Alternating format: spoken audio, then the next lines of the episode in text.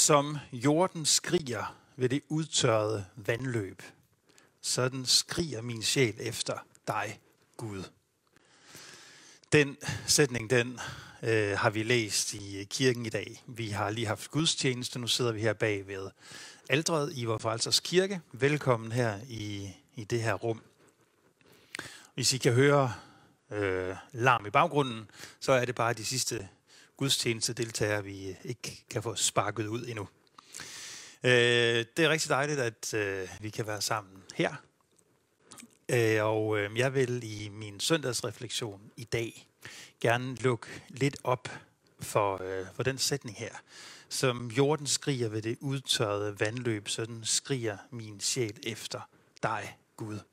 Det er sådan en voldsom sætning. Vi finder den i Salmernes bog i Bibelen.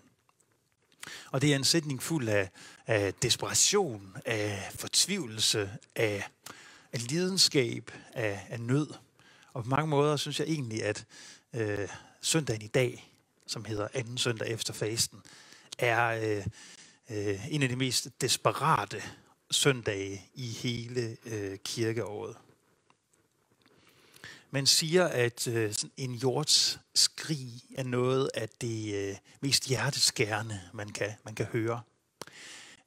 Og hjerteskærende er vores skrig også, når vores vandløb er tørret ud, når vores kilder er tørret ud, når vi besøger de mennesker eller de steder, hvor vi plejer at finde liv, håb, inspiration, energi, glæde, trøst, når vi besøger de steder, de mennesker, og finder dem udtørrede.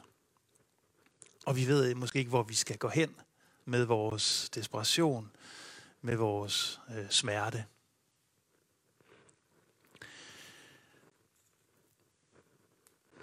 Vi er i vores kultur, i vores nordeuropæiske kultur, ikke specielt gode til det der med at skrige højt, tror jeg. Til gengæld så tror jeg, at vi i Nordeuropa er eksperter i at skrige med øjnene. Jeg tror, vi er eksperter i den stille lidelse, i den stille desperation. Det er min oplevelse som præst og også som menneske, at mennesker, de lider langt mere, end vi egentlig går rundt og tror. Der er ofte så meget mere smerte i vores liv, i et menneskes liv, end vi ser på overfladen, og end vi giver udtryk for. Det er der også i den her tid. Det er på mange måder også en desperat tid, en fortvivlet tid, og vi dækker jo meget tiden vores ansigter med ansigtsmaske, med mundbind, og mister den fine motorik omkring munden og næsen. Og til gengæld så kan vi se hinandens øjne. Så måske er det her en tid, hvor vi virkelig skriger med øjnene. Jeg faldt over et citat fra en amerikansk præst her forleden dag, som jeg godt lige ville vise jer. Det ser sådan her ud. Det er en præst, der hedder John Pavlovich. Han siger sådan her: "Life is stunningly short, and it is eggshell fragile." Altså, livet det er forbløffende kort, og det er skrøbeligt som en æggeskal. Og så skriver han: "Mennesker er næsten altid i mere smerte, end du tror, de er. Don't be a jerk." Altså, lad være med at være en idiot over for dem. Vi kan måske dytte og true og give idiottegnet til en tøvende bilist, der holder foran os i et lyskryds, hvor der er blevet grønt lys. Men den idiot, der sidder der og falder i staver foran dig, selvom der er grønt lys, det er måske en idiot, der lige har besøgt sit dødssyge barn på hospitalet og er på vej hjem efter en lang nattevagt. Der er meget, meget mere smerte i verden og i menneskers liv, end vi går og tror.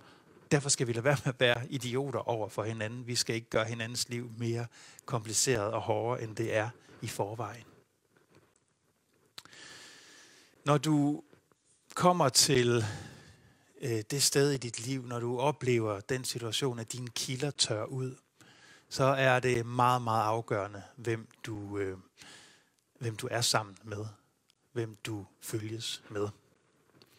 Jeg kom til at tænke på en fortælling, som jeg læste engang fra en overlever efter en af nazisternes KZ-lejre. Og det var sådan, at i 2. verdenskrigs sidste måneder, der blev tusindvis af fanger i koncentrationslejrene sendt ud på lange marcher mod vest. Fordi russerne kom fra øst, og tyskerne ønskede ikke, at man skulle finde og befri alle de her fanger, så sendte man dem ud på lange marcher mod vest. Og det blev kaldt dødsmarcher, for tusindvis af mennesker, de døde under marcherne af udmattelse, eller de blev skudt, fordi de sakkede bagud, eller de døde efterfølgende af sygdomme, som de havde pådraget sig under de her marcher.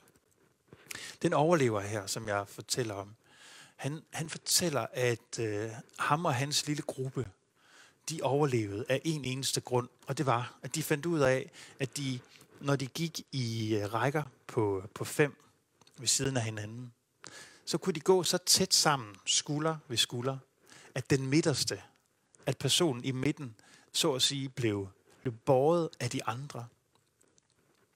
Og det betød, at så kunne de skiftes til at være i midten, og de kunne skiftes til at hvile sig, at blunde, at næsten sove, mens de var på den her march, der var udmattende til døden. Og han siger, det var grunden til, at vi overlevede, det var, at vi skiftes til at gå i midten og bære hinanden skulder ved skulder. Og det er sådan et smukt billede, synes jeg, på, hvad vi kan gøre for hinanden som mennesker. At vi kan gå tæt sammen. Skulder ved skulder. Og det må vi aldrig nogensinde holde op med at gøre. Heller ikke selvom der bliver sagt afstand hele tiden. Så må vi aldrig nogensinde holde op med at gå skulder ved skulder med hinanden. Vi har brug for hinanden. Nogle gange så er det mig, der er den svage og skal gå i midten. Nogle gange så er det mig, der er den stærke og kan gå og bære de andre. Det er så afgørende, hvad vi gør ved hinanden, og hvordan vi påvirker hinandens liv. Og samtidig, så kan vi jo dybest set ikke redde hinanden. Vi kan holde ud sammen, men det er kun Gud, der kan redde os. Og Jesus han blev også den, der kendte til fortvivlelsen og desperationen. Da Jesus hang på korset og råbte, min Gud, hvorfor har du forladt mig? Jesus blev skriget efter Gud. Så hvis du er et sted i dit liv, hvor dine kilder er tørret ud, hvis du er et sted i dit liv, hvor du er desperat, fortvivlet, længes efter Gud, men det kan være, at Gud føles fraværende, eller fjern, eller ligeglad. Og det kan være, at de mennesker, som du plejer at finde håb og trøst ved, de bare efterlader dig tom og trist. Så må vi vide, at Jesus han er i det skrig. At Jesus han selv blev for tvivlsen. Og at han er nær hos os, som lider. Og i fastetiden, der følger vi her frem mod påske, hvordan Jesus han er på vej mod Jerusalem, det sted, hvor han skal lide på korset, hvor han skal dø, hvor han skal gå ind i desperationen, han skal gå til grunde, så at sige, i mørket, i fortvivlelsen. Men påsken slutter ikke med langfredag. Påsken slutter påskesøndag, hvor Jesus står op af graven. Han er på vej til død og undergang, ja, men han er også på vej til liv og til håb. Og han lover, og det er løftet til os i dag, at han vil skabe en kilde i os, inden i os, at Gud er os nær, at han er i vores hjerte, at han er nærmere os selv, end vi selv er det, og at han i os vil kalde en kilde frem, som må få lov til at vælde med vand til evigt liv. Det er det, der sker, når vi bliver døbt. Vi får en kilde inden i os, som aldrig tør ud, som vil være en kilde til evigt liv for os. Så i sådan en tid her, hvor vi kan skrige med øjnene, i sådan et nordeuropæisk land her, hvor vi kan gå stille desperation, så lyder det her jordeskrig til os i dag. Og i det skrig, der får vi lov til at høre håbet om, at Gud er os nær. At han er, vores skrig, men at han også er den, der bundhører os og frelser os og fornyer os til evigt liv. Ja, og med den tanke her, så havde jeg lyst til at ønske jer en rigtig, rigtig glædelig søndag. Må den blive fyldt med fred og med glæde. Vi ses en anden gang.